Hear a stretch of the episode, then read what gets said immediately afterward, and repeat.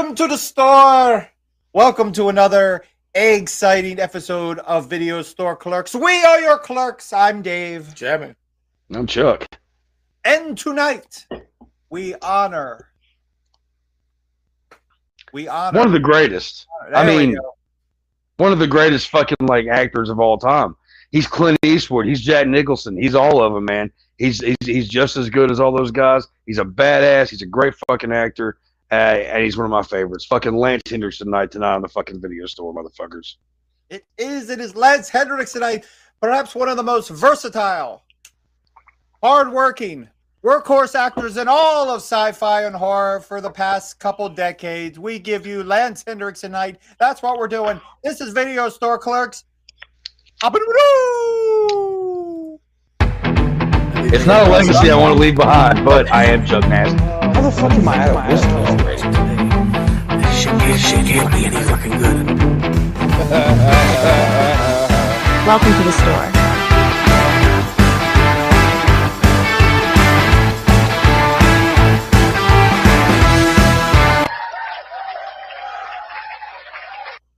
Thank you.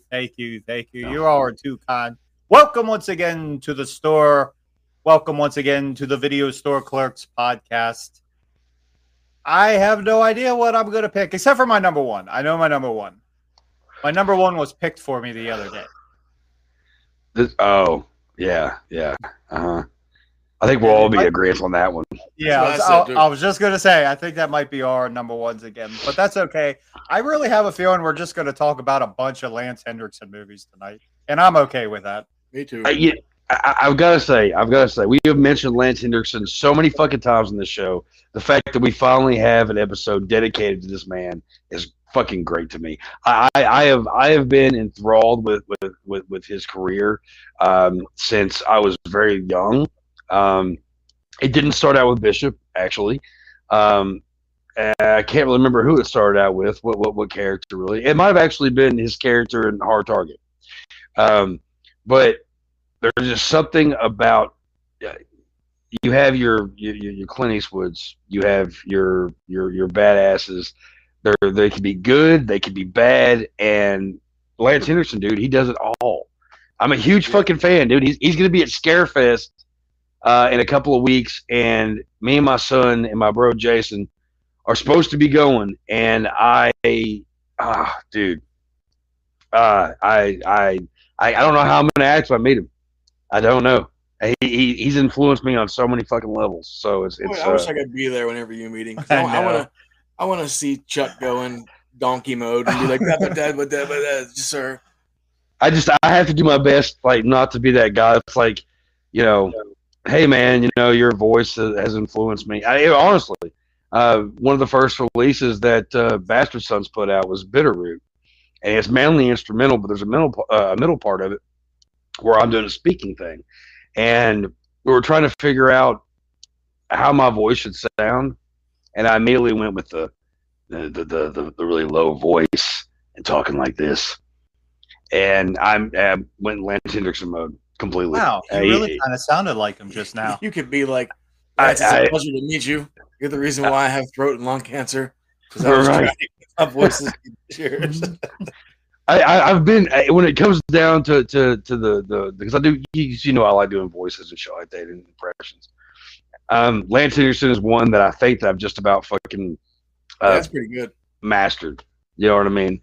You know, I was watching fucking Man's Best Friend last night, and I was sitting there like doing the voices over and over again.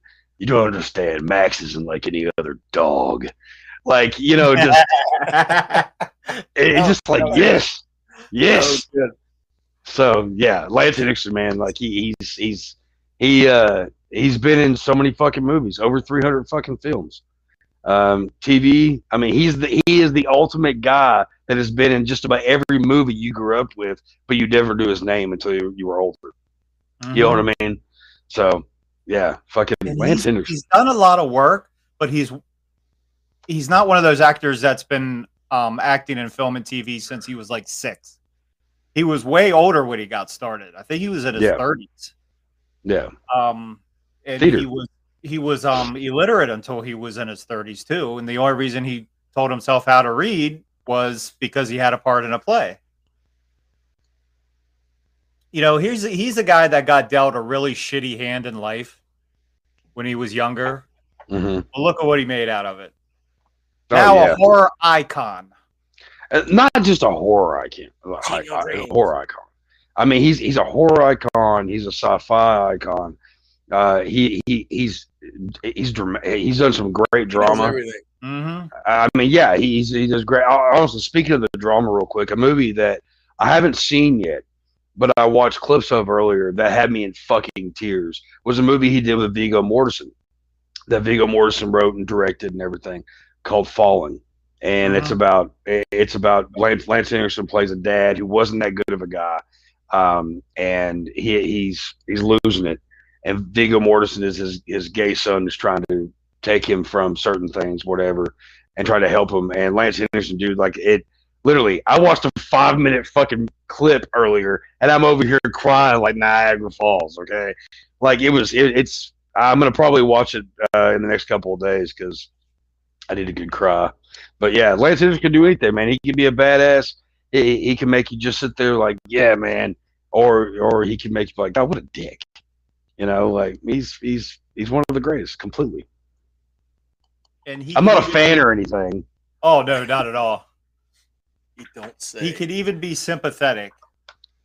And speaking of sci-fi, horror, and sympathetic good guy, I guess we'll just start with my number 3. I had to go with Aliens. He's trying to plug the new Chucky tonight. Oh, shit, I'm totally plugging. I got my new Walmart Chucky shirt here. I've got my Child's Play 3 shot glass in the same photo. I'm very excited about the new season of Chucky. Y'all got to understand, this whole month for us is kind of a big deal. Oh, yeah. I've had a boner since October 1st. It ain't going down anytime soon. Mine came up at like September 28th. Mm-hmm. It's like, there it is. It's coming around the corner. I can sniff it. It smells it. No, mine was semi right then. And then it was just like, oh, here it goes. Hey-oh. I'm just blown. Full-fledged. You said Aliens was your good number 3? Yeah, sorry. We got talking about Halloween. I got sidetracked. Well, he had very many. Look, I can't even fucking talk now. I'm so excited. We had been planning this for a minute, right? Yeah. Let's check out this famous scene. He had quite a few in this movie. Even his death. His death scene was actually one of the most iconic death scenes in all of sci-fi and horror. But let's take a look at this one. I don't think we can show the death scene. I'm not trying to push my luck with YouTube these days. But let's have a look. Lance Henriksen in Aliens. Bishop, do the thing with the knife. Hey, Bishop, man. Do the thing with the knife. Please. Oh, come on. Yeah. Come on. Do it, man. This is great. All right. Yeah. Check this out. I don't want to see that, man. Come on, man. All right. All right. Hey, what are you doing, man? Hey, what are you doing? Come on, quit messing around, Drake. Come on. Bishop, hey, man. Do it, Bishop. Hey, not me, man. Yeah, you. Hey, come on, quit messing around. Don't move. Come on. Trust me.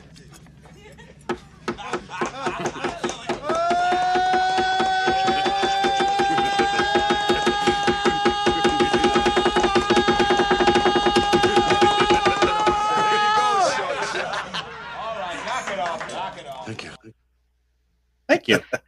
You know, they had to reshoot that twice because I've been watching Lance Henriksen interviews nonstop lately. He's so fun to listen to. Like he just, mm-hmm. It's the voice. I'm telling you, it's the voice. But he was talking about when they were doing that scene. The first time that they did it, it was way too sped up or whatever, and it looked mm-hmm. fake. Lance Henriksen's actually doing that. Mm-hmm. And the second time they had to do it, he said him and Bill Paxton and a few other people from the movie had gotten really trashed the night before, and they went out to a bar that they did the thing that you kind of figure that actors do, and they went out and partied, and then Lance Henriksen was woken up at like 6-7 o'clock in the morning or some shit, and they're like, hey, we've got to redo that shot, and he was like, God damn it, and so he had to go and fucking redo it. And I think that what you see in the movie is the second shot. And he's actually nipped Bill Paxton on his pinky. because, in his words, the motherfucker moved. and he got so freaked out by it because he was doing it, and I would have been the same fucking way. And he moved a little bit and nicked his pinky a little bit. Like, yeah. Fucking There's cold. No doubt in my mind that James Cameron would have him do that for real, just to make it look good. I think Lance actually was the one that brought up, like, let me do this for real. Mm-hmm. I think because Lance Henriksen, from what I've gathered, he's really good about, like, communicating with the directors, and the directors give him a lot of, like, you do you, boo boo. You know, you just do whatever you. Because I was watching this interview with him earlier, and it was done last year, and he's talking about this, and a recurring theme with directors is the fact that they're just like, you're good, you just do whatever. Mm-hmm. Like, you don't even have to read really the script, and a lot of times he doesn't. He improvises, which makes him one of the greats for a reason. The word I heard all the time from directors that work with him was reliable. Oh, yeah. Yeah. He was like a sure thing and reliable. You can put him in any part. It doesn't matter. And he's just one of those guys that commands the screen like that. He can just take nothing and make it something. Yeah. I mean, dude, he's been said to have been like, he's the most punctual actor. He will spend thousands of dollars on, like, okay, here's the role, here's what you need, blah, blah. And a movie, I won't mention it right now because we're going to get into it later on. I know exactly what you're talking about. He went above and beyond and spent a shit ton of money with props and, you know, what he wore and all that stuff. And he does that with, like, everything he does. It doesn't matter. And I've got, goddamn, I can't praise him enough. Cannot praise him enough. It doesn't matter because, let's be honest, some of the films that he's been in are not good. The movie themselves, the plot, whatever, shit. He'll tell you that. Prometheus. But he steals the show every fucking time. Mm-hmm. Yeah, his presence 100%. Makes him more tolerable than they should be. Yeah. Like, he's one of those, like, when he's on the screen, you can't look away. You're like, dude, this guy's just so into it. You know what I mean? Like, you know that he is into that moment. And that's one thing I fucking, God damn it. If I meet him, I'm going to piss myself. Do y'all realize this? Somebody's got to film it. Oh, God. I'm sure. Oh, if it all happens like it's supposed to, I guarantee it's going to be filmed. So, yeah. Because there's quite a few of my really good friends that know that Lance Henriksen is a big deal with me. Like, the motherfucker is, he's the greatest. He's awesome. Oh, let's keep going. Which one are you going with, sir? I'm really curious. It's one I haven't seen in a long time, but I actually watched it earlier, and I was like, yeah, that's dope. It's The Pit and the Pendulum remake. Oh, shit, yeah. Yeah. It was, like, I haven't seen that shit since I was fucking probably in middle school or something. I think it came out in like 91. Yeah, and I haven't seen it in so many years either. Yeah, I went back and watched it. It's a really good yet fucked up movie. Like, he's the lead inquisitor of the church, and they pretty much just fucking pick who's bad and who they think are witches and torture them until they admit their sins. Yeah. And then everything comes back whenever he ends up getting someone that he think is, like, she doesn't come off as being a witch, but then later on you kind of realize she has the witch tendencies whenever she's in prison with another witch. And then everything he does to everybody else just comes back on top of him. It's fucking dope, though. Like, he's a creepy looking fuck in that movie because he has this weird ass haircut. He looks like a fucking monk. And then just the things he does and shit is just. Is his hair? I can't. Is his hair cut up like Kane was? Like, bald, but then he has like the crown kind of thing. Like, okay, yeah. But then he has like this little goofy piece of patch right here in the front. I had to go back and watch. I haven't watched that one in years. God damn, it's good, man. Like, there was a couple other actors in it. I think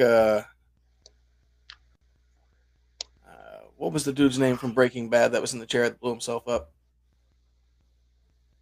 Oh, shit. The old dude with the fucking bell? Yeah. Oh, God, he's been... Jesus. Oh, I know who you're talking about, though. I can't Motherfucker's been on... He's one of those that, like, one of those actors that... You could do it. We could do a whole episode on him, too. Like, honestly, he's been in so many fucking movies. But, I mean... Like, today was like the very first day I watched it and for a long time. Like, probably, like I said, middle school. So you're talking 20-couple years. 20-couple years? Yeah, like 27. I was trying to downplay it. Yeah. I was going to say, you're just kind of making it trying to sound like you're not as old as you are. Yeah. Believe me, I get it. But it's a fucked up movie whenever he actually gets, like, the big pendulum, like, knife thing. And he has dude strapped down because he's pretty much in love with the dude's wife. Like, he's a baker. And then he's trying to kill him so he can kind of take over and be with his wife and not feel bad about it. And even though he is the fucking head of the church. I mean, it's an Edgar Allan Poe story. It's a lot. Yeah. And so, I mean, like, it's... Like, the original had Vincent Price in it. Yeah. Oh, God, why haven't we done that episode yet? Because that's a lot to cover. Yeah, because there's not enough days in fucking October. Yeah, that's what... I'm going to say this. Nah, I love you both. But fuck you. We're going to do the Vincent Price episode one time, okay? We have to talk about Vincent Price at some point. Oh, we definitely do. It'll be the hardest one we've ever fucking done when it comes down to big threes. We will do it, goddammit. We will. Anyway. That's about all I got. I couldn't find scenes for shit on this on anywhere. Yeah. Like, it was pretty much just the trailers. Mm-hmm. Yeah, I saw that movie goddamn 15 years ago. 15, 16 years ago. And because around the time when I like really was sinking my teeth into goddamn, honestly, let's tell you about it. It's probably longer than that. 38. Okay, well, I was like, God, 16, 17, whatever the fuck. When I really started sinking my teeth into like Edgar Allan Poe and H.P. Lovecraft and shit like that. Like, I remember watching that fucking movie. Unfortunately, I don't remember much about it just because it's been so long ago. That's one I need to go back and rewatch. Yeah, definitely. Oh yeah. What do you got there for number three? I know we were all struggling for number three. He's like, I got. In the words of Lance Henriksen in most of his fucking movies, because there's one word. Well, it's a combination of a word, but he says a certain way. And that's how I felt trying to pick my number three. And it's, God damn it! I'm still trying to figure it out. I really am. Like, it's a tough one. It is tough, man. Like, I have a toss-up. I have a toss-up. And I'm going to be that guy. I'm going to be that guy. I'm that fucking guy. Man's Best Friend. Yes. Big shocker. Well, Dave was playing with clips trying to figure out which one to put up first. He's like, well, because the thing is, because there's another runner here with this. Because I was fighting with this. Our top threes really are fucking hard sometimes. They really are. It's a cluster. Man's Best Friend was one of those where, like, when I saw it, he stood out. Like, his character stood out completely. I like that. Like, that was actually one of the ones I was going to pick for my number three. Like, that's one of my toss-ups. Dude, I watched it last night, and I hadn't seen it in so long. I'm just like, God, I love this movie so much. I mean, and, like, the fact that, like, you know, when it comes down to Lance Henriksen, his character, Dr. Jarrett, He's losing sleep. He's losing his mind. Just he wants to find Max.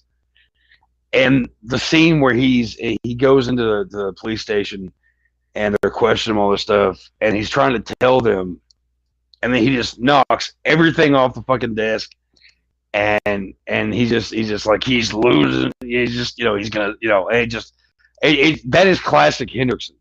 That is like, that is like, dude, yes, right. A psychoscientist, perfect. You know? Let's check him out. Let's do that. Yes, I'm so glad you got it. I'll tell you something. I've given a dangerous and experimental animal a neuropathic drug to keep him stable, keep him calm. When that drug wears off, he is gonna snap. Hey, don't do that kind of shit in here. We're sitting on a time bomb. And you're talking about going out and dusting for prints. Oh, tell us how to do our job. You don't get it, do you? Max is fragmenting. He's coming apart. If I don't get him tonight, he's gonna go through a psychotic episode. You're the only fucking psycho around here. Yes. Oh, I love do that. Like, seriously. And in that scene, a little past that, before Lance walks through the door, he looks at him and he's like, you know, the cop's like, where the hell are you going or whatever the fuck, and he's like, you don't seem to understand. Like, I have to find this dog. Like, because there's three different scenes in this movie. Who's like, Max isn't a normal kind of dog, and like that he just like he always just trying to get these fucking like cop's head. And he's like, you don't get it.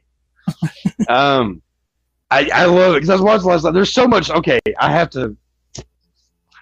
There's so much shit about this fucking movie where I'm bitching about it the whole time I'm watching it. The Judd in this movie, and if you don't know what the Judd is the person that causes the problems. My buddy Whitman was the one that came up with this. The Judd being named after Judd from Pet Sematary. The one who causes the main issues. He causes the fucking problems. Ali Sheedy. She makes all the mistakes in this fucking movie. She lets Max go on walks with a kid that he barely fucking knows. She just doesn't seem to realize that, oh, you just took a dog from a fucking lab where they're doing experiments. You're an idiot. She's treating him like a regular dog.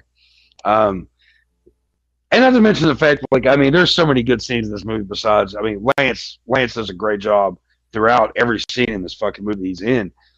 We can't forget about the acid piss on the face. We can't forget about the dog fucking, like, chewing up the brake lines. We can't forget about the fucking eating the cat, okay?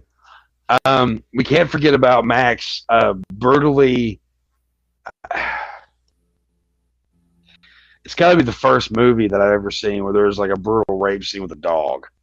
They don't show it. They don't show it. You hear it. And you then, know like, yeah, like, ow, I felt bad for that dog. Like, completely. Like it was bad. Holly buries her head under the pillow and just fucking sticks her ass in the air pretty much. And then you hear her howling. And you know that Max is thinking the same, you know, she's asking for it. You know, it's so fucked up. It really is. It's so fucked up. But it's just a good movie. It's a fun movie.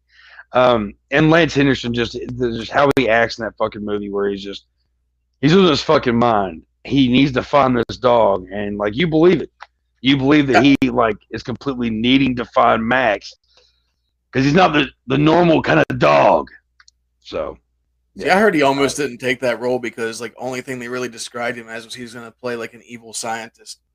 And he was like, there's not really much drive. Like what the fuck? So yeah. Because apparently, like he was saying to them, he's like, I don't like taking certain roles. He's like, I won't play a rapist. I won't play this. Yeah, like, yeah. But then, like they said, you can put your own spin on it, and that's what he did with it. So, like, he pretty much created that character. Yeah. No, I mean, like every one of his characters. I mean, like he really does. You know, I mean, because the thing is, I believe him to be like a scientist that's been, you know, he's had ups and downs and issues, and that, you know, like you almost think like, okay, his wife probably left him and like she took the kids and all that shit. Like you feel like there's more to his character than what you're actually getting. I always liked how he was always one step ahead of the cops. But then, like, that one thing, whenever he pulls up to Ali Sheedy's house, and then, like, he gets out of the car, then the cops are coming. Like, ah, shit. Yeah. It's like he's, like, so annoyed in that movie. Like, he's the most annoyed character in the world because the cops just won't shut the fuck up. And he's like, you don't get it. Like, he's going to kill everybody. And, of course, again, Ali Sheedy, our character, Lori, fucks up. But the thing is, I have to do this. I'm sorry, guys. I'm going to be that guy. But it was also a toss-up between that and this. A movie that is very kind of rare in a lot of ways. Mm-hmm. The Horror Show.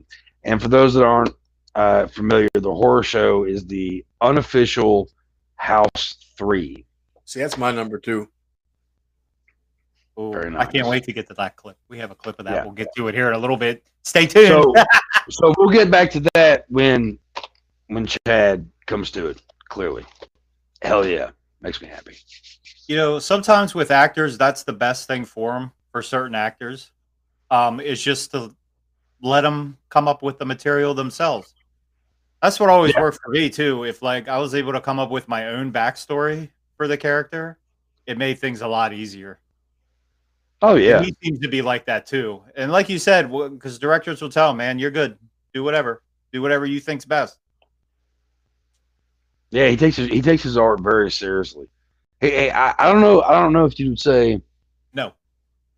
Nope. House 3, dude. I'm telling you. It's not listed. We'll talk about it more in a few. But it's not listed as House 3. I have House 1, House 2, and House 4.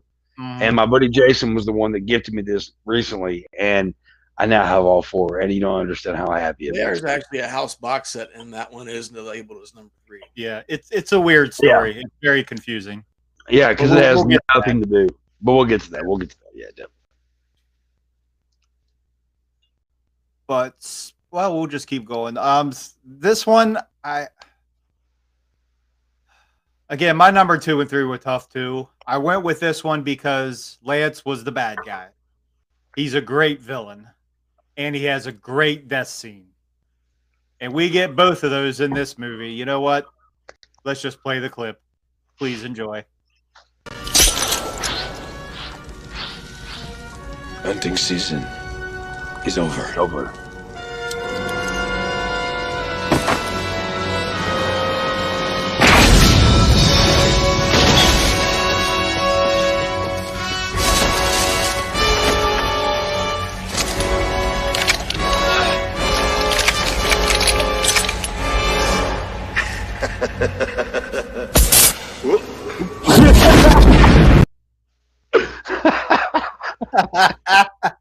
That always cracks me up, dude. That is good shit.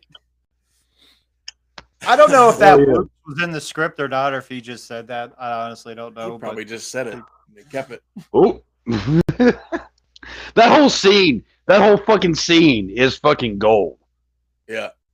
Hard Target was one of those that didn't have a very good script, but it had great action scenes, so it made it a good movie. I think John Woo did that, didn't he? It was one of his first. Yeah, it was one of his first in America. Yeah. Lance Henriksen said that John Woo and him are still friends to this day. John Woo sends him wine, and he sends him pottery. John Woo. Yeah, I heard Lance does pottery. He works with clay a lot. Yeah, he makes some cool shit, actually. He does some alien stuff and whatever with it. Like, yeah. But, yeah, dude, Hard Target. Yes. That's what I want to hear. That's a good movie. If you haven't seen it, check it out. It's a lot like The Hunt that came out a couple years ago. They hunt people for sport. It's like surviving the game. Mm-hmm. Yeah, surviving the game. But I've got to say, though, when it comes down, if we were doing not just the movies but just the roles, his character in that film is probably my favorite character that he's ever played. One of them, but because the character is such a bad guy, he's such a piece of shit, and he doesn't care. He's just so evil, and he just has a way. That's the movie you watch and you go, what's he like in real life? You know, which in real life, he's apparently a fucking sweetheart of a guy.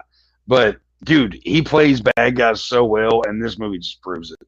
Completely proves it. Yeah, I just watched the, I'll have to look it up because I forget the name of it, but I just watched a movie that they did not terribly long ago, I guess, but it was like him as a bad guy, and then like one of his buddies, like that was like his partner in crime was Robert Englund, and then Robert Patrick was in it. Ooh.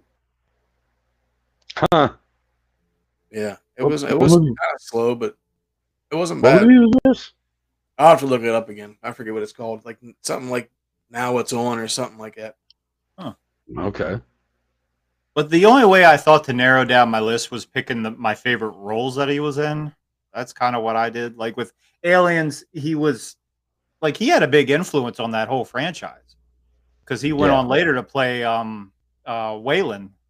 Which was a great part for him because he's kind of this guy that seems like he's a nice guy, but it seems like something's kind of off with him. Right. You know what I mean? Right, yeah. He was just like a villain with a purpose, like a driven villain. And those are the most dangerous sometimes. Always. And I can't wait to get to the number one. All of our number ones, I'm sure. Probably. So let's keep this Lance Henriksen train rolling. Yeah, like I said, number two is definitely House 3. The now, this was the movie I like I said until recently that I always got confused with The Shocker because they both came out relatively around the same time. And they're very similar. The same kind of a premise. But before we get into it, should I read? Because since I have the VHS. Oh God, yes. Read. All right. So the front of it, I have to say, it says they tried to electrocute Meat Cleaver Max. It didn't work. So it really says that? Yeah. It says an astonishing 116 people were dead. Max Jink, accused of murdering them all with his trusty meat cleaver, is about to receive justice, the electric chair. But from the first high voltage blast, it becomes clear that Max is no ordinary serial killer. With blood-chilling laugh from the depths of hell, he enters a world beyond our comprehension. Transformed into an unstoppable supernatural force, Max vows revenge on the cop who captured him. Well aware of the maniacal killer's passion to destroy, Detective Lucas McCarthy can only begin to imagine the horror that awaits him and his family. Boom. So to answer Richard's question, no, George Wynn is not in it. In fact, House 3 or the horror show is only connected in name only. Yeah, it was one of them weird ones, kind of like Halloween 3. Yeah. What was another one? Hellraiser 3. There was a couple of them like that. There were a couple back in the day like that. Well, they died in eventually, but they just didn't fit. There was a whole thing about it. It's like they needed. It wasn't supposed to be House 3. Mm-mm. It was a, you know, it's the horror show basically, but it gets lumped into House 3 because of like there was different. I think they released it internationally as House 3. I think it was like that. Probably to make up for some of the box office because it didn't do well in the States. And plus because Sean Cunningham's name was on it too. Yeah. Mm-hmm. That happens sometimes. I think he got credited for one of the Friday the 13th too, but he really didn't do anything on it except for he was on set for like a day. Sean Cunningham? Was it the final Friday? I think so. I wonder if that's what it was. Sean Cunningham? Yeah. He's in the credits as like an assistant producer or something, but he really was only on set for like a day and didn't do anything. Oh, with the horror show? No, with one of the Friday the 13th movies. I think it was the final Friday. But like usually, if like you had something to do with that, they always just kind of threw everything together. Well, Sean Cunningham was the one that put it out, right? That's what I'm saying. Yeah. He was since like he just kind of threw it into a franchise. He kind of started because he started the House series. Oh, gotcha. Okay, yeah. Yeah, but that movie there, like, and plus, I gotta say, like, within like the last month or two, we really hit a lot of movies that have Brion James in it, right? Like, he pops out of nowhere and he plays like the best fucking villain ever in this movie. Whenever he's getting electrocuted and shit, and then he's still fucking trying to like come at Lucas because he's the one that fucking locked him up and shit, and then his spirit leaves his body and he's just pretty much electricity, and then fucking. Then Lance Henriksen's character starts fucking freaking out and seeing all kinds of crazy shit that really isn't there. Like, sees him on TV, sees him when he's eating dinner.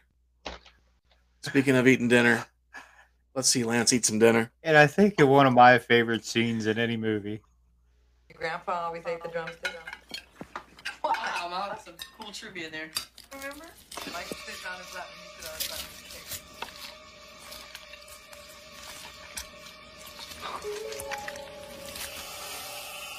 Don't look now, Cub, but your family's dead.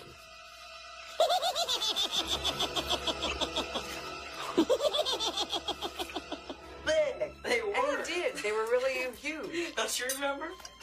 Just kidding.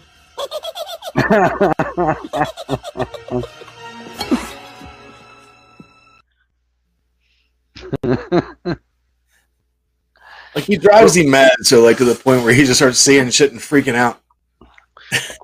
You know, what's actually crazy is, though, is watching this one, because I've watched it a couple of times the past couple of months, actually. The show Millennium, that is... I tried to find it, but I couldn't find it. Yeah, I couldn't find it either. I don't know why that's impossible to find. It's impossible to find. They've been Lance Henriksen has been trying to do a campaign for a year, like the last few years now, to try to get Millennium to come back, even for a movie, whatever. It's so ridiculous to try to find, but I won't say how I found it. But I had a friend that helped me out, and I've been watching the first season the last couple of days, and man, dude, not only is Lance Henriksen a bad motherfucker in that show, but that soundtrack is awesome. First two episodes, you have White Zombie, Nine Inch Nails, and Cypress Hill. Thank you. But I always think that, like, his character in this is very similar to Frank Black in Millennium. I can't watch this without thinking that he's Frank Black. Mm-hmm. You know, and I also it's so much better than Shocker. Shocker. Because I mean, yeah, there's goofy ass parts, like the moment we just watched a second ago, which that cracks me up every time I fucking watch it. Just kidding. Like where the fuck is that motherfucker at now? You know, like, where's Brion James at now? Like, what the fuck is he doing? I don't know. I really don't know either. I'll have to look it up. He's one of those as well that, like, you know, you can seriously, you know, love him into the guy you've seen, but you don't know his name. You know, he's been. I mean, especially within, like, the mid '80s to the late '90s, he was in fucking everything. You know, but yeah, fucking such a good fucking movie, and I have it on VHS. I think another part of the problem was they went on to make House 4. And we're probably like, oh, shit. Well, I guess just call it House 3. Release it as a box set. What? Did he pass away? Yeah, 99. Oh, wow. How'd he die? Don't know.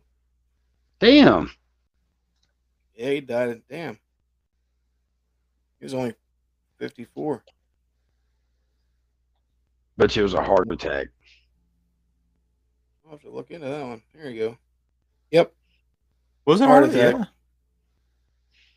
Yeah. Damn. He just filmed 5 movies and then he had a heart attack. Because, because The Fifth Element came out in 97, I think. That's crazy. That was probably one of his last movies. Weird. That is kind of crazy. I had no fucking idea that he was gone. That sucks. Me either. Well, goddamn. Right. That's crazy. That's a bummer. Yeah. No, it kind of is, actually. Guy was in so many fucking movies. I mean, you're right. We really have touched base on him for many episodes now, especially with the ever since Action in August, you know what I mean?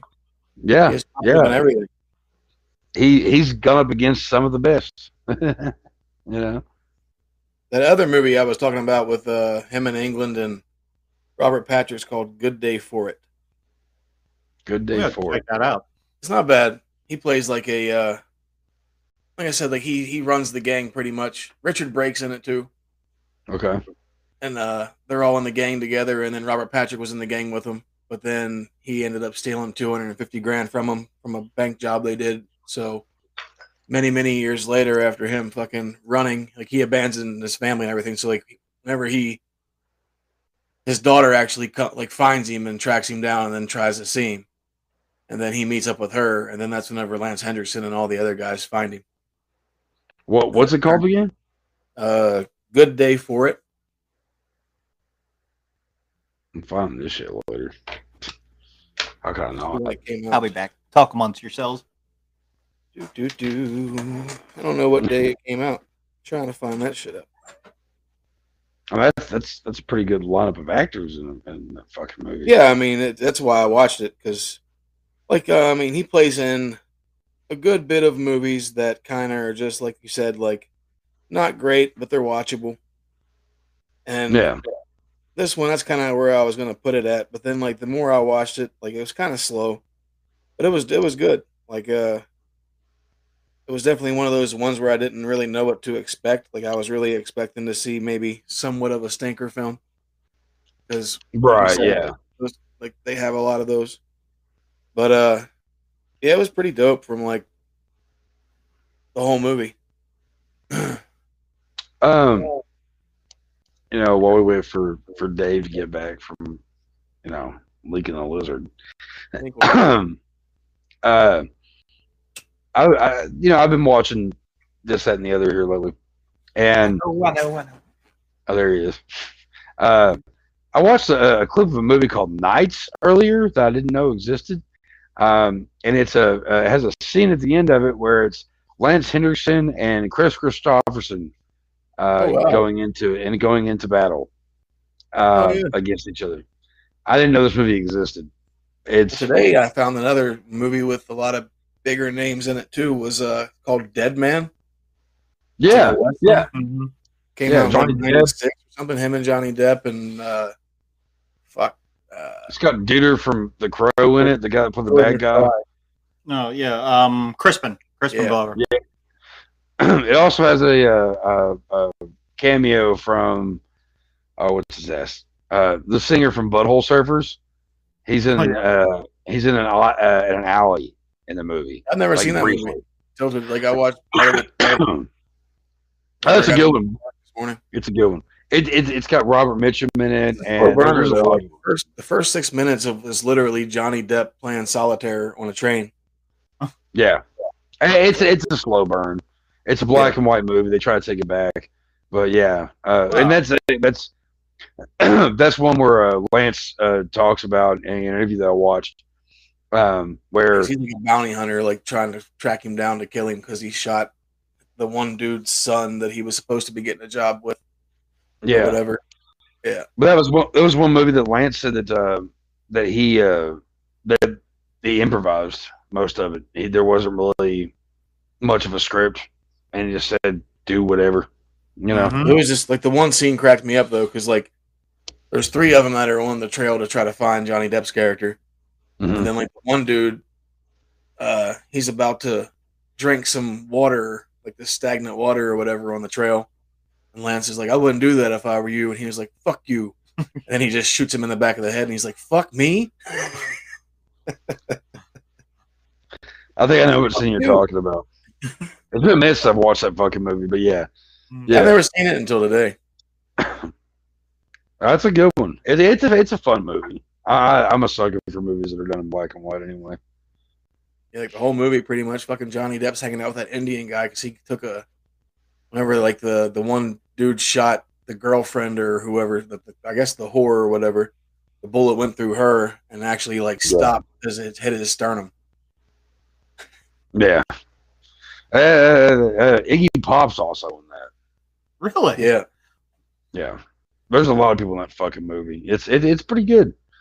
But yeah, old Lance Henriksen. Yeah, I have it written down right over here. Yeah. What was your number deuce? My number two? Actually, my number two is Pumpkinhead. I believed I believe that that Lance Henderson's character and Harley was a grieving, well, yeah, was a grieving father, and the fact that everything that happens in that movie, you know, he does whatever it takes. You know, your kid dies, and you're being told a witch might be able to like bring something forth.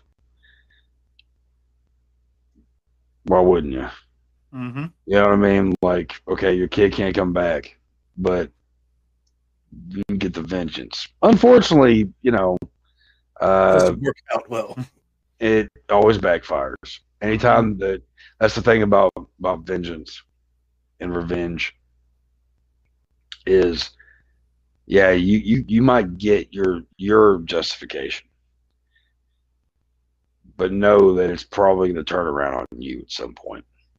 He plays and the same, pretty much same kind of character in Pit and the Pendulum. Yeah, yeah. It's such a classic. Oh, which by the way, let me just go ahead and throw this out here. Pumpkinhead on VHS here. May I? Please do. Okay. Oscar-winning special effects, Wizard Stan Winston responsible for creating the Mother, Alien, and Aliens, the Terminator android, now directs Pumpkinhead, his most frightening creature to date. Pumpkinhead is based on characters from American folklore and classic mythology, added to its potent, unrelenting terror. When a backwoods community is invaded by big city bikers, a tragic accident leaves a local child dead. Torn by grief, the father wants more than justice. He wants primitive, cold-blooded revenge.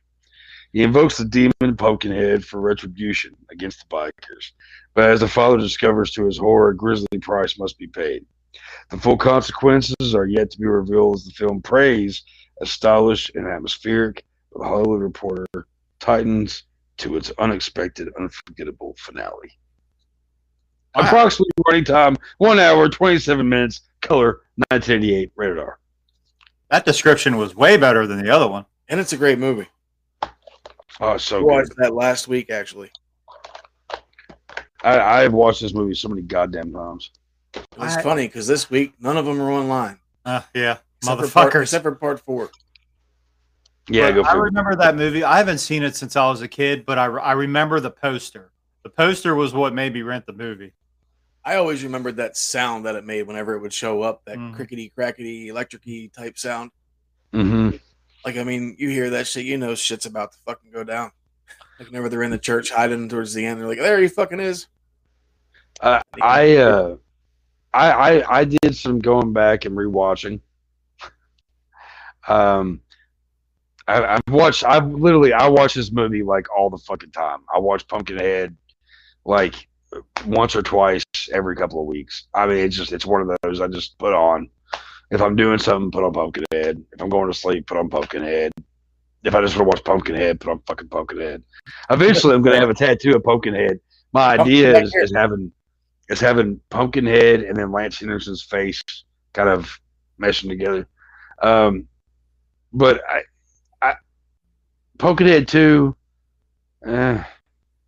Pumpkinhead 3, Pumpkinhead 4, Lance Henriksen is in 3 and 4 as the ghost. See, I never saw the 4th one, and I don't really remember the other 2. In Lance Henderson's words, they're kind of bullshit. He did not care for those movies whatsoever. He actually laughed when it came down to him being asked about those movies, and then actually when it got been asked about Prometheus, he actually like ducked under his chair. But whatever. Like, no, that the original. I mean, the other Pumpkinhead movies, they're fun. You can watch them. They're okay, I guess. No, they're really not. They're made by Sci-Fi and they suck. I know you can. Yeah, no, you can. They're fun, I guess, but they're not good, I guess. So you know, but the first one, the original, the numero uno, Pumpkinhead is by far the. It's great. The best one ever. Yeah, yeah. It stands up to the test of time, and Man, what a great, like, you know, let's get a good look at this cover. It's a great monster too, you know what I mean? Like, yeah, just like the design for Pumpkinhead, like, to me, like, you can kind of see where Sam got his look from Trick or Treat, because he kind of had, like, I mean, it's a pumpkin head, but yeah, you can definitely see that in there if you go and watch Trick or Treat. Whenever Sam takes the bag off his head, yeah, but, yeah, like the character design itself is fucking great, and he was kind of a prick. Like that one scene where fucking he's chasing everybody, and then the dude hops on the fucking dirt bike, and then he picks up the dirt bike chain, and he's like, "Look what I got! Fuck, you ain't going nowhere except for I'm gonna go launch you 40 feet in the air with my other hand." That's one thing I noticed about the Pumpkinhead franchise in general is like they're all the same. Yeah, it usually ends up with like, oh, there's a group of teenagers. It's almost like that one kid that everybody's scared of. At summer camp, and it chases everybody. Everyone's like, "Oh, girl!" That's what they started to kind of feel like.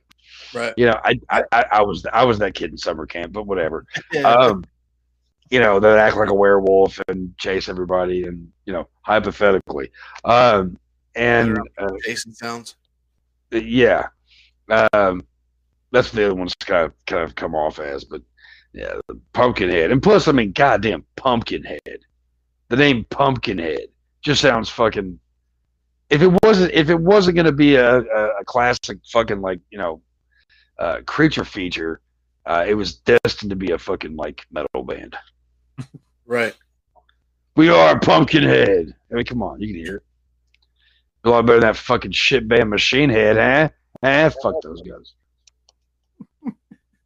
I always found it odd too, though, how like, because he gets killed by getting a dirt, like the kid gets killed by getting smashed by a dirt bike, but at the same time, whenever he lands, he doesn't exactly land on the kid; he lands beside him. To me, it was just like an over excessive type kill. Like it didn't.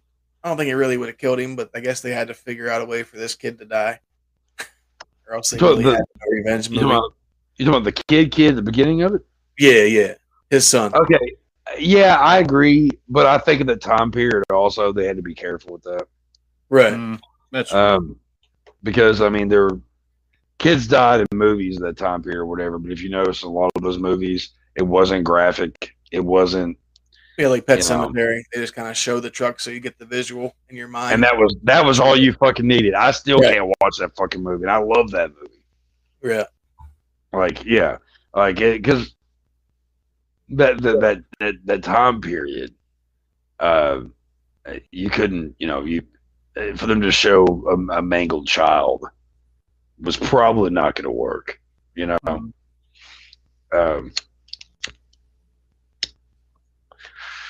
But yeah, Pumpkinhead, one of the greatest of all time, one of the most underrated horror movies. I mean, it's got a nice momentum the last like 15 years, somehow. Like all these other fucking movies that were like, wait a minute, I love this movie and I was like 12 and everybody else fucking had no idea what it was, and now it's like a big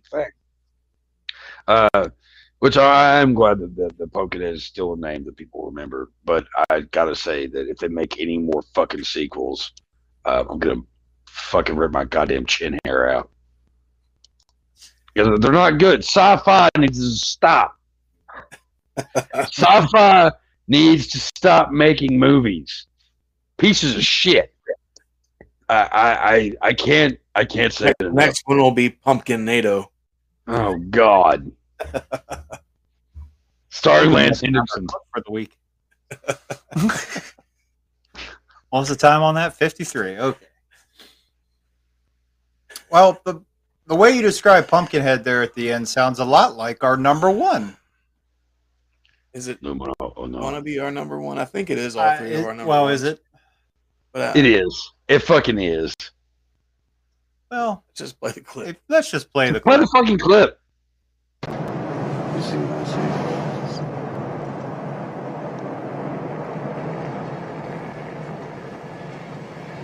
Hey, whichever way you're heading, I'd appreciate a lift. Sure thing. Come in.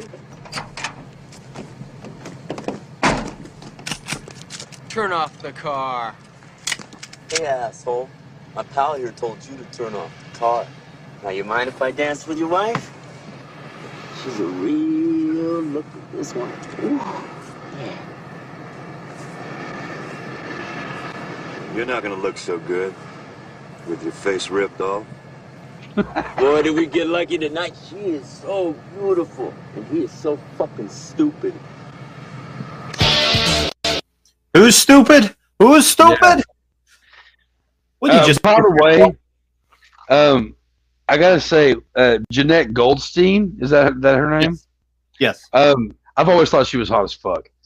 In Terminator 2, Aliens, and this, especially in this. Oh my god, she is fucking gorgeous. I don't even know what the fuck she's doing these days. Fucking gorgeous, completely. She's another fucking chameleon. You can't recognize her in one role from the next. She looks completely different in everything she does. Kind of. I've recognized her in every fucking movie without even knowing. I'm like, oh, that's that one chick. Yes, sci-fi is doing a great job on Chucky. That's about I'm not really that much of a fan or nothing. But yeah, it's the second season starts tonight. So yeah, sci-fi is doing great with Chucky, but leave fucking Pumpkinhead alone. But anyway, that's all I'm saying. That's all I'm fucking saying. Sci-fi, I have a little bit of beef with sci-fi anyway, though. Can I rant real quick? Can I get you out? Go ahead. All right, Sci-Fi Channel back in the day fucking made a movie at Waverly Hills Sanatorium in Louisville, Kentucky, a place that I hold very dear, that I've been there once on a tour. I went there for Sounds of the Underground with Guar, Lamb of God, Hey Breed, a bunch of other bands.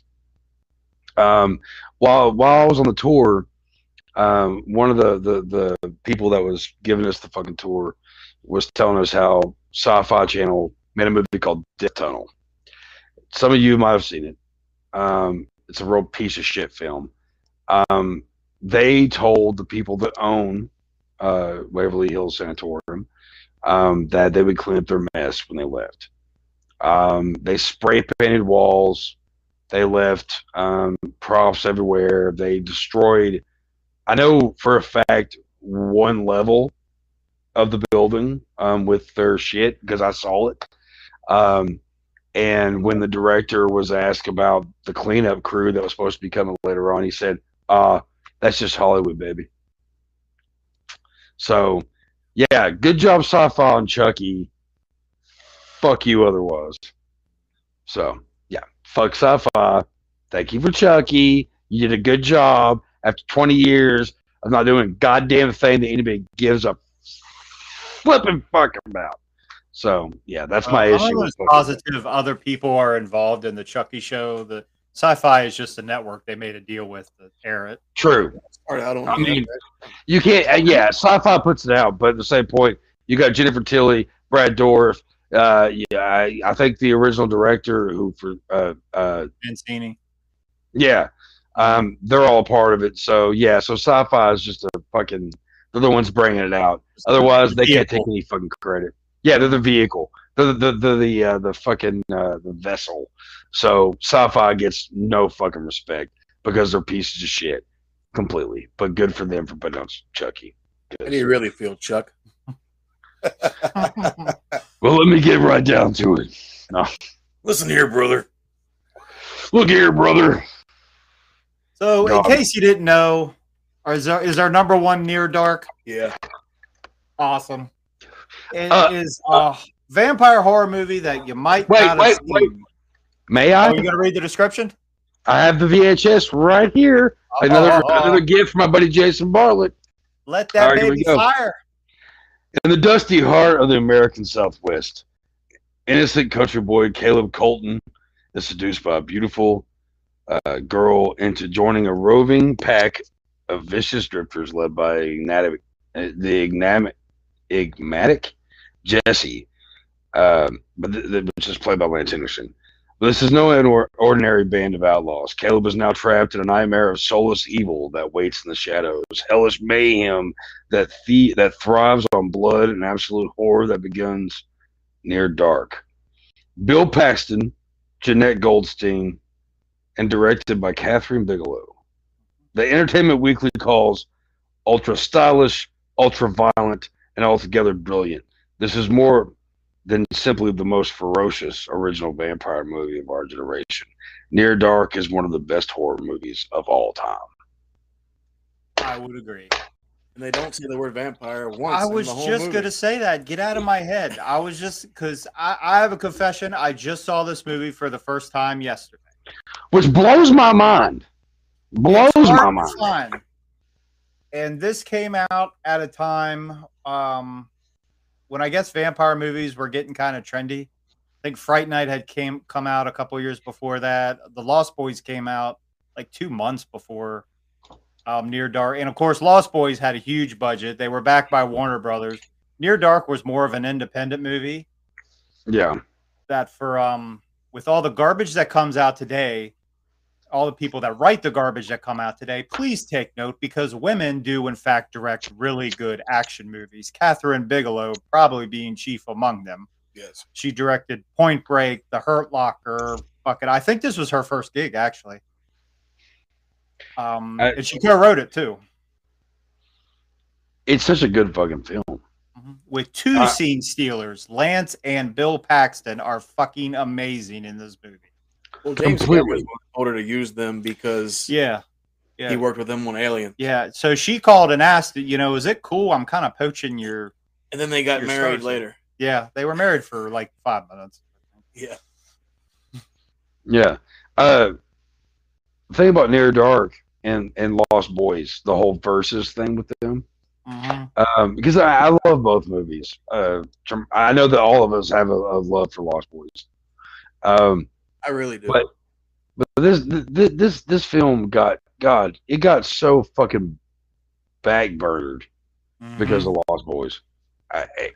There are some familiar scenes in each movie too. Yes, like whenever like they're standing on top like the little hill there looking down, and they have like the silhouette scene with like the lighted background. They use that in The Lost Boys too. Whenever they're at the fucking the sand beach or whatever, whenever they're fucking racing and shit. You know, the outsider gets lured in by the girl, like Michael and Star has to adjust to the plots are very similar. And then they fight at the end, and it's kind of in this movie they find out. Did you see Lost Boys was before this? Yeah, like 2 months. But yeah. Near Dark they only played in 262 theaters, I think. Yeah. It's a cult favorite. I mean, there's no getting around it. I mean, when it comes down to, okay, the rocker look of vampires and stuff, everybody like wants to go with like Lost Boys. But I have to say that being a comic book guy, a lot of the comic book vampires and how some of these guys, you know, Preacher, for one. Oh God, what is his fucking name? He's a fucking vampire. One of Preacher's fucking buddies is a vampire. I can't. What was his name? I know you're talking about. Shit. It's one of the greatest fucking comic books of all time. I mean, it really is. I miss that show. I miss that show so much. That was a good show. I've only seen the first episode, so I need to go back and watch it. It gets better. It gets way better. But comic book wise, like I have the first 4 or 5 graphic novels. But if you look, he's kind of almost based off Bill Paxton in a way. Cassidy, thank you. That's it. Cassidy. Yes, yes. Thank you, Richard. Yeah, no, there's especially the bar scene in Near Dark where Bill Paxton is finger looking good. He has that look. The sunglasses, the leather jacket, and he's that guy. Like if I was gonna be a vampire, I want to be that guy. Yeah, he just embraced it. Yeah, and I heard a funny story about that scene. Is Bill Paxton said because he suffered from migraines really bad. Yeah, he had one that day, and it was just like, man, I just can't do it. I just can't do it. And he said they shot him up with B12. I think it might have been more than that, but that's what he said. Yeah. And that's when you got the scene that you did. Yeah, that makes sense. Do we have a Near Dark scene? I wanted to put the bar scene, but there was a lot of blood in that, and it was mostly Bill Paxton. Lance wasn't in it all that much. We don't have any Near Dark scenes right now. We just saw one. It is that one. That was just it. The hitchhiker. I know. I wanted to put the bar scene.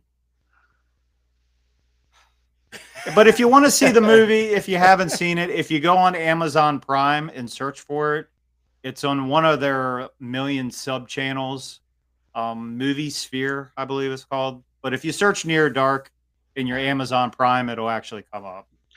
Lance Henriksen said that they all loved these characters so much. They all sunk their teeth into it completely, you know, so to speak. He even, he was talking about, like, and I was mentioning it earlier about talking about this. He spent a shit ton of money coming up with a wardrobe and all that shit, because in his head, and you never, and it's never really explained, but they all came up with their own ideas of where they came from and all that stuff. And for him, because you see a rebel flag at a certain point, like he's wrapped up, he's got something. And it's because it's not anything but the fact of that he's a Civil War. You know, that's where he came from.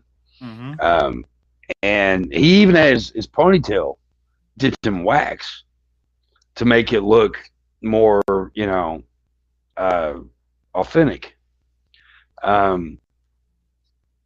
The idea of vampires driving in a car. Yeah, they were more like gypsies than like rock and roll stars, like in Lost Boys. They were all in that van together. Well, then they also called it a Western. They always called it a Western vampire film. Yeah, she wanted to do it as a Western at first, but the studio wasn't. They didn't think it would sell. I think that would have been awesome. I would love to see a Western with vampires. I think that would be cool. That'd be dope. In my opinion. I will go ahead and throw this out here. If you want to see a vampire movie that's a Western, Glenn Danzig came out with one recently, the past couple of years, called Death Rider. Was it Death Rider in the House of Vampires? I haven't seen it yet. Devin Sawa plays the Death Rider. Danny Trey's in it. A bunch of people. So if you ever want, I want to watch Shudder. It's not on Shudder yet. It just came out last year. It just came out. Eli Roth, Danny Trejo, Devin Sawa, and Danzig himself. Yeah, it looks a whole lot better than his Veronica movie. That movie's so shitty. It's so bad. We won't even. Death Rider in the House of Vampires. Yeah. I'm excited as fuck to watch that movie. Me too now. All the shit I've seen Danzig do isn't bad. It's a little weird and fucked up, but it just reminds. Like then, if you go back and look at like his album covers and shit, it makes sense. Oh yeah, but I mean, like, have you seen Veronica? Yeah. So you've seen Veronica. It's fucked up. Would you say it's a good movie? It's not really. Okay. To the point where last year I did me and Whitman did a Facebook live stream where we were watching the movie and talking about whatever. We stopped it halfway through and went driving around with some buddies. It's bad. It's so bad. But if you're curious about a Western vampire film, Danzig's got the Death Rider movie out at some point, wherever you can find it, maybe. I don't know. Yeah, I don't think it's been released. Yeah. But I could also see Near Dark being, it's definitely got a Western feel to it. It definitely does. Yeah, you can tell it started out that way. Yeah. Especially like when he's running through the field and when. And there was another famous story that Lance and Bill Paxton got pulled over by the cops one night when they were in full costume because Lance was speeding.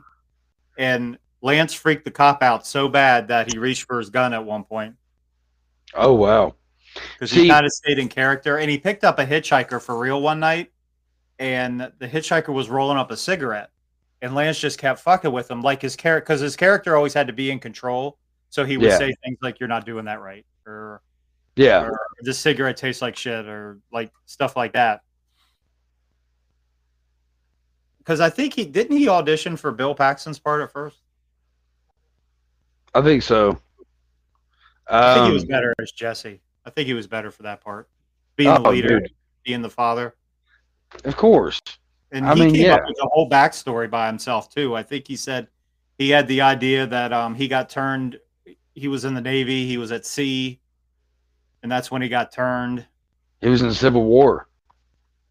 That's what he said in the movie. Because there was some interview with him where he said, and maybe I'm mistaken, but he said he was in the Navy. He was at sea when he got turned. I watched the interview before he got on here. Oh, this is the same one? Probably one of the, a very recent one. Well, Bill Paxton was in it, so it was probably really old.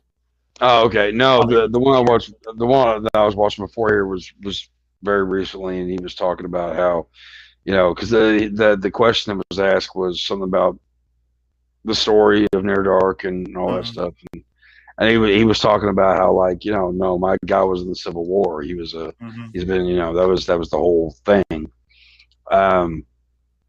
Which makes perfect sense. Too.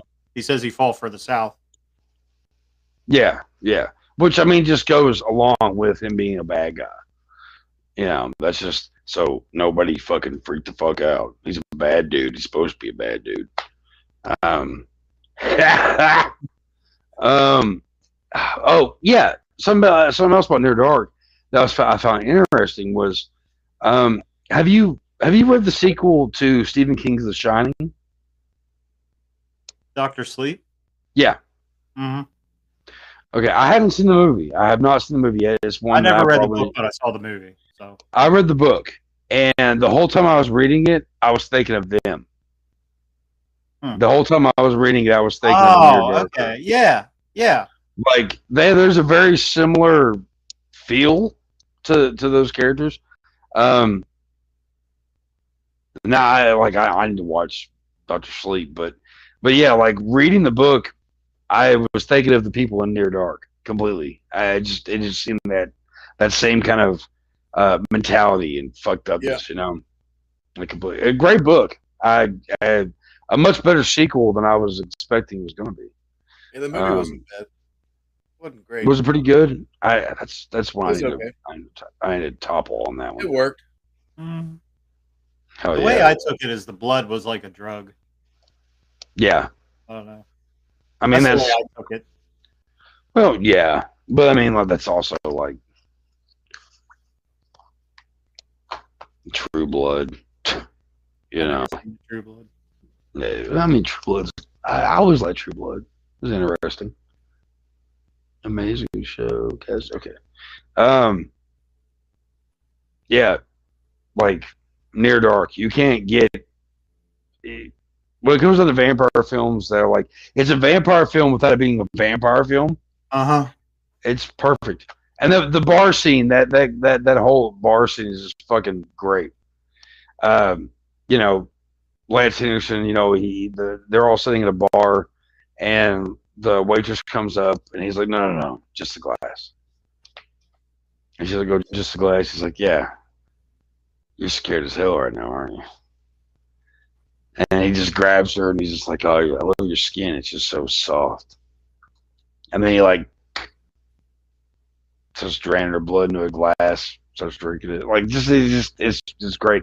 The kid in that fucking movie, though, God, I want to kick him in the face. John Miller? Yeah.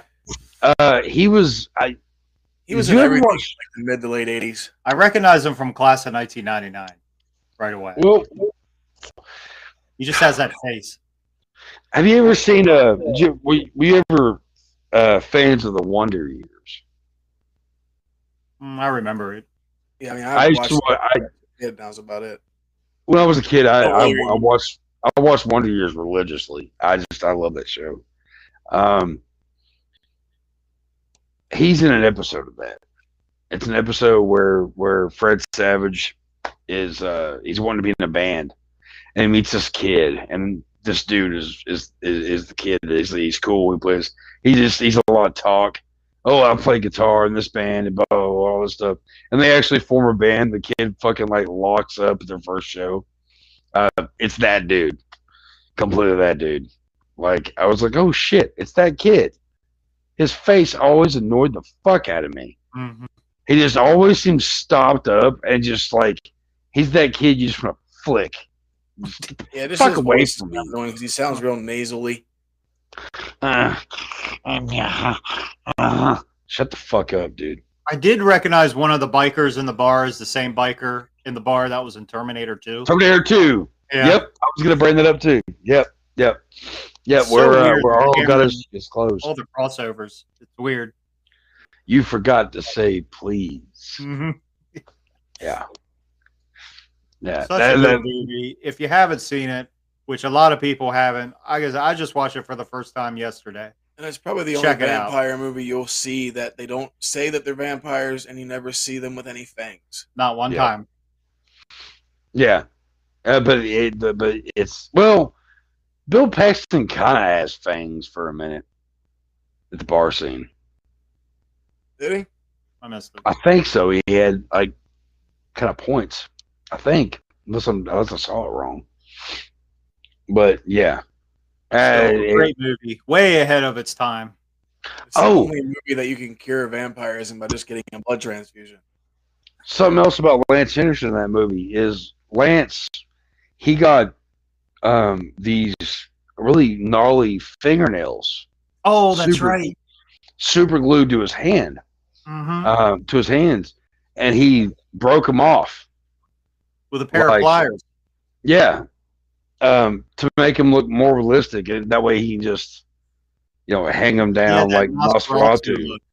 Yes, you watched the same interview I did, didn't you? I think I did too. But the one I saw was with Bill Paxton. Yeah, that one. Yeah, we watched it. Because after I watched that movie, like I was hopping on the internet, I was searching for stuff. Yeah, like, part of the reason I just couldn't figure out why can't I find this movie? Why didn't this movie do better? Why don't a lot of people know about this movie? I still don't know. I still don't have an answer for that. Lost Boys, man. When it comes down to that, it's Lost Boys. I mean, I guess like independent movies back then didn't get treated the way they do now. True. Maybe that's part of it. Something else that Lance Henriksen said in an interview that I watched. He was talking about Near Dark, and he was like, "We love these characters so much. We wanted to start." He said it was on the last day of shooting, and we said, "Let's film the prequel now." He's like, "Let's," because he's like they loved the characters so much that they wanted to keep it going. That they had they actually felt like they were those people, and I love that. Like I love that like a motherfucker, because that's one of his favorite roles. And he was perfect in it. Mm-hmm. He was almost Terminator also. Right. Don't forget about that. He was almost Terminator. That's too bad. He said that. What? I heard they were going to remake it years ago. But they stopped it because of another movie that came out. What was the other movie? Twilight. So, in a way, it kind of saved us. I wouldn't want to see this remade. I don't think I would either. Leave it alone. We'll see how bad they fuck up the Lost Boys shit, and then we'll go from there. I forgot. Is there a remake of Lost Boys coming out? Yeah. Is it a show? I don't know. They switched. I don't remember. Oh God! Yeah. Why? Look, for fuck's sakes, people! From Dusk Till Dawn didn't need fucking two fucking sequels. Vampires didn't need two fucking sequels. We didn't need that shit. Near Dark needs to stay as this fucking solo thing. They're doing a reboot or remake of the Lost Boys. They're not making like a fourth one. Although Lance was in the third one. Was he? I'm pretty sure he was in the Lost Tribe. Was it? It wouldn't surprise me. No, never mind. That was a different movie altogether. Oh, okay. I actually watched part of that. He's only in it for like 10 minutes. It's been a long day. Some other things, because I mentioned earlier, there's a movie called Nights where Lance and Chris Christopherson are going on a big epic battle. Yeah, I saw that earlier. Yeah, it doesn't look like a good movie at all. That's too bad. How can you fuck that up? Yeah, well, go watch the scene. we can't forget about the fact that he was also in, you know, he started his career just being like a cop or whatever. So like he was in Dog Day Afternoon with Al Pacino. He was one of the cops in that. He was in Terminator as one of the cops. Mm-hmm. Color of Night, he was one of the patients to Bruce Willis's character, who was a therapist. I'll be talking about Dead Man. Stone Cold. Oh, yeah. Stone Cold. His character in that was dope. But the movie itself, that happens a lot with him. It's weird. But it's funny if you go back and watch it, though. Like I actually watched it on, I think it was on Pluto or Tubi or something, but it was Riff Tracks. Fucking hilarious. Also, Quick and the Dead. I was just going to say that. That was almost my number three. But he just wasn't in it all that much. He wasn't in that much. When, spoiler, when his time came, because Gene Hackman, who is another favorite of mine, mm-hmm. When he's doing his mustache, and he said in the interview I was watching earlier, which I've probably said about 8 times now, he was talking about that scene where he was fucking with his mustache, and that was like that wasn't actually a part of the thing. Like he was just fucking with it, and then dude was like, "Fuck with your mustache while you're mm-hmm. talking to him," and he's just like, "Oh yeah, like." You know, it took him out of my right hand or whatever the fuck, left hand, whatever it was. And Gene Hammond's just like, he's like, oh, yeah, with that hand? He's like, yeah, I know. He's like, I was there. He's like, you didn't kill him. I did. And, like, he shoots him, and it's classic Lance Henriksen. Fuck. Like, you know, like, you just he always has a way about himself about, like, when he's getting hurt or whatever. Like, he has that gravel in his voice, and you know it's him immediately. Like, it's, I don't know. Like, it's well, like in Man's Best Friend, you know, he's, what scene was it? He was chasing Max or something. It was something in the laboratory. And he's like, God damn it. And, like, it just, I don't know, like, you've heard him say that 1,000 times in other movies. It's just the way he says it. Mm-hmm. Like, Lance Henriksen, man. Fucking. That scene where he gets electrocuted at the end there. Whenever her fucking little new puppy plugs in the cord that fucking electrocutes. Yeah. It's like, you dick. Because I don't really think his character was really a bad guy. No. I mean, like, okay, it was shitty that he was testing on animals. That was the whole thing. He was a bad guy for that. Right.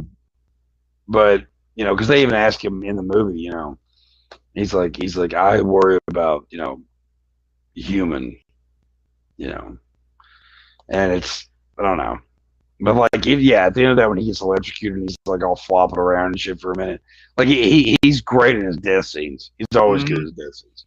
Completely crazy. What I thought was funny about that movie though, like I was watching something about it the other day and they were saying the director, whenever Max ends up being with the collie, and then at the end it has the litter of pups, and then they have the one that looks just like Max, and they were like, growling. "You really plan on doing a sequel to this?" And he was like, "Oh God, no." There was a thing that Lance Henriksen said in another interview that I was watching, where they were going through his career and they mentioned Prometheus, and Prometheus, whatever fuck it is, and. He said he was at the premiere of it, and they were watching. And he was like, "Oh God, this movie's horrible." Like he was singing out of his seat, and they were inviting actors and stuff to come up on stage to talk about the movie. And so he goes up there, and they're like all in like a line or whatever. He says he drops down to his knees and crawls out before, because somebody's like, "Oh, we've got Lance Henriksen." And he's like, "Nope," and he just leaves. Like he crawls out on his hands and knees. He's like, "I'm not even doing this."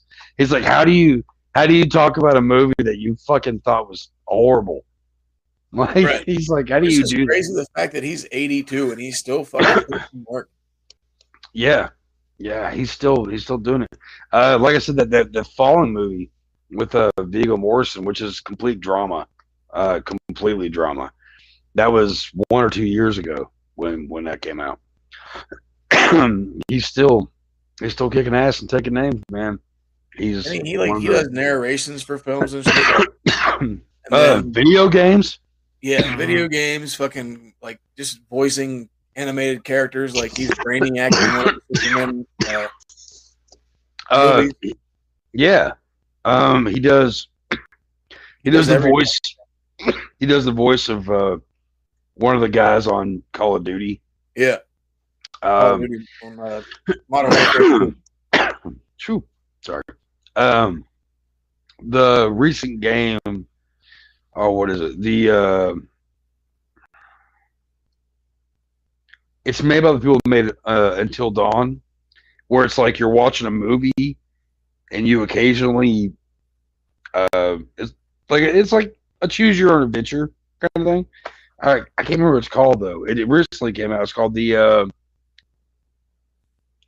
shit. I'm drawing a blank on what it's fucking called. I think Dave's looking for it. The Quarry? Yeah, The Quarry. Yeah. It looks fucking cool. I actually made a mistake the other day. Goddamn, I'm having a cough fit here. I made a mistake the other day. I was looking at a bunch of stuff. And I found the scene where Lance Henriksen's character in that dies. And it's so fucking crazy watching these fucking video games. They look just like the actors. Every actor in that fucking video game, you're like, oh, I know that guy. Just like in Until Dawn. If you haven't played Until Dawn, it's great. It's Deuter from Fargo, and he plays the devil in Constantine. I'm drawing a blank on his fucking name. Yeah, that's another. That's a fucking another one. Right, that guy's fucking great. He does the main narration throughout that whole video game, and you know it's him because it looks just like him. Like it's cool as fuck. Like you get to watch a movie and play a video game at the time. And The Quarry is the same way, and I can't wait to fucking play it. And the fact that it just came out, Lance Henriksen's doing shit for that. Yeah, man, the guy's not gonna stop. He's like Ozzy. He ain't gonna stop till he's. Like I was calling him the horror version of fuck my life, Morgan Freeman. Because he tends to narrate. He does like narrations of like a lot of horror documentaries and shit that I've noticed on like Prime. I'll be searching through there, and he does a lot of talking. Did he do the narration for the Red, White, and Yes Blood or whatever? Yeah. Yeah. Which is one hell of a horror documentary. Yeah. Then like even like that movie that I found, that Monster Brawl shit, like he's just pretty much he's the voice of God. Yeah. But like it's the same thing, just like his voice, like you know it. Mm-hmm. Like it's just like if you hear it, you know who it is. Especially like if you're like a big horror fan. Yeah, yeah. That's why like streaming, like you'd be watching Discovery Channel and shit and be like, what the fuck, he's talking about penguins. Like, but I know it's Morgan Freeman. Same thing like James Earl Jones. They just have that fucking voice. Yeah, yeah. You know, that's why, like, I know that, like, when I try to do my voices and show it there, like, I know I can't really get on the gravel side of, like, Lance Henriksen, but I can get damn close. Like, because he has his own fucking thing. Yeah. Yeah, I think so. Max isn't any ordinary dog. There you have it, kids. Lance Henriksen night. Oh, that was fun. This was fun. Now, we talked a little bit about reboots and how much they suck, but they don't always have to be bad. Can you guess what's happening next week? Let's just play the trailer.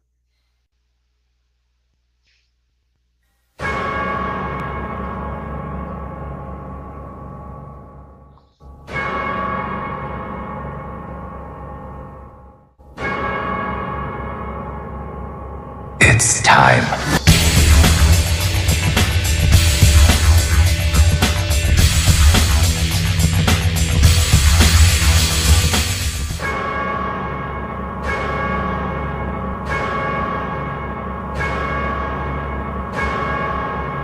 that you pray for.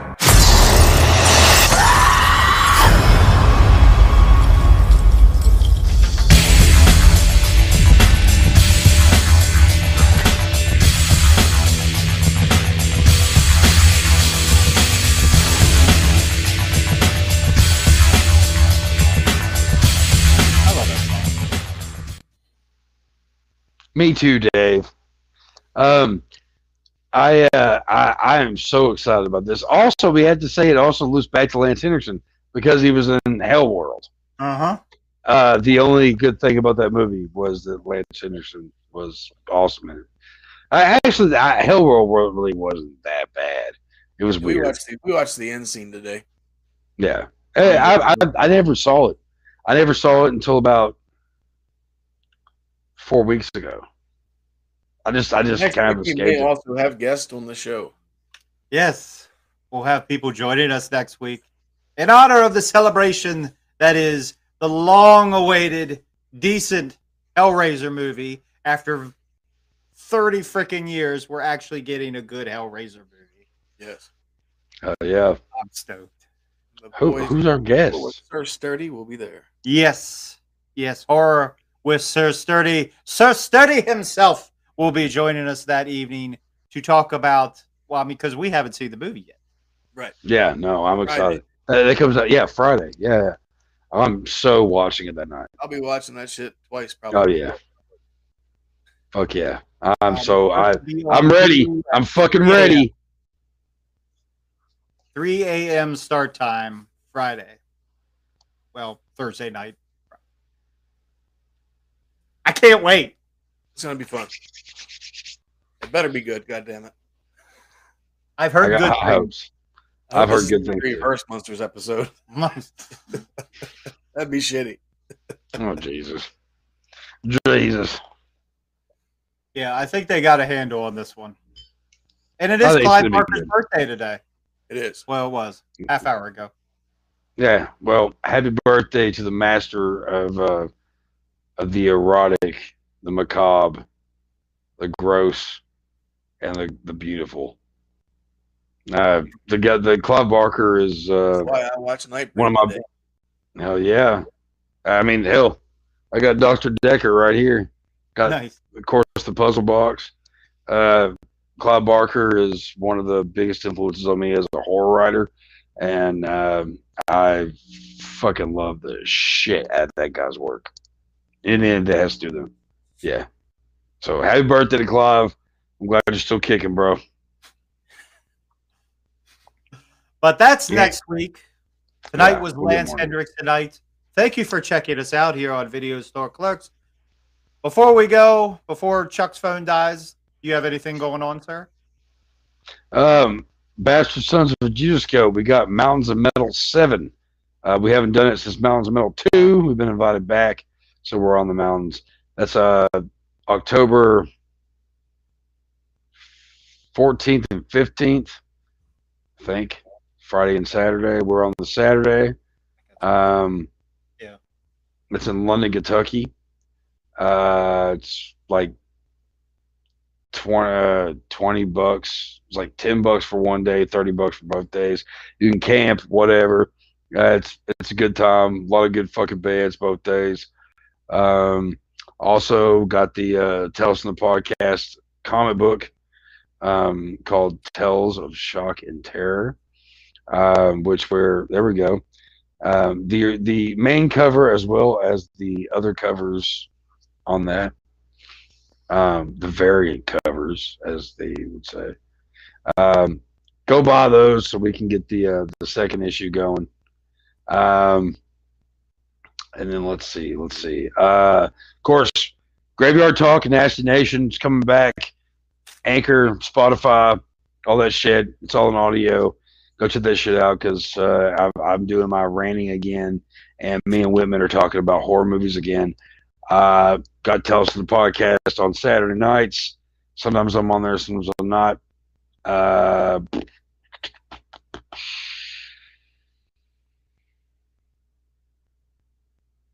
That's it. All right. That was beautiful. Yeah. Yes, if you can't get enough Chuck Nasty. You can get your fucking fill on several other shows wherever you listen to your podcast. But for tonight, we are your video store clerks. Thank you for watching. Thank you for listening. I'm Dave. Chadman. Chuck Nasty.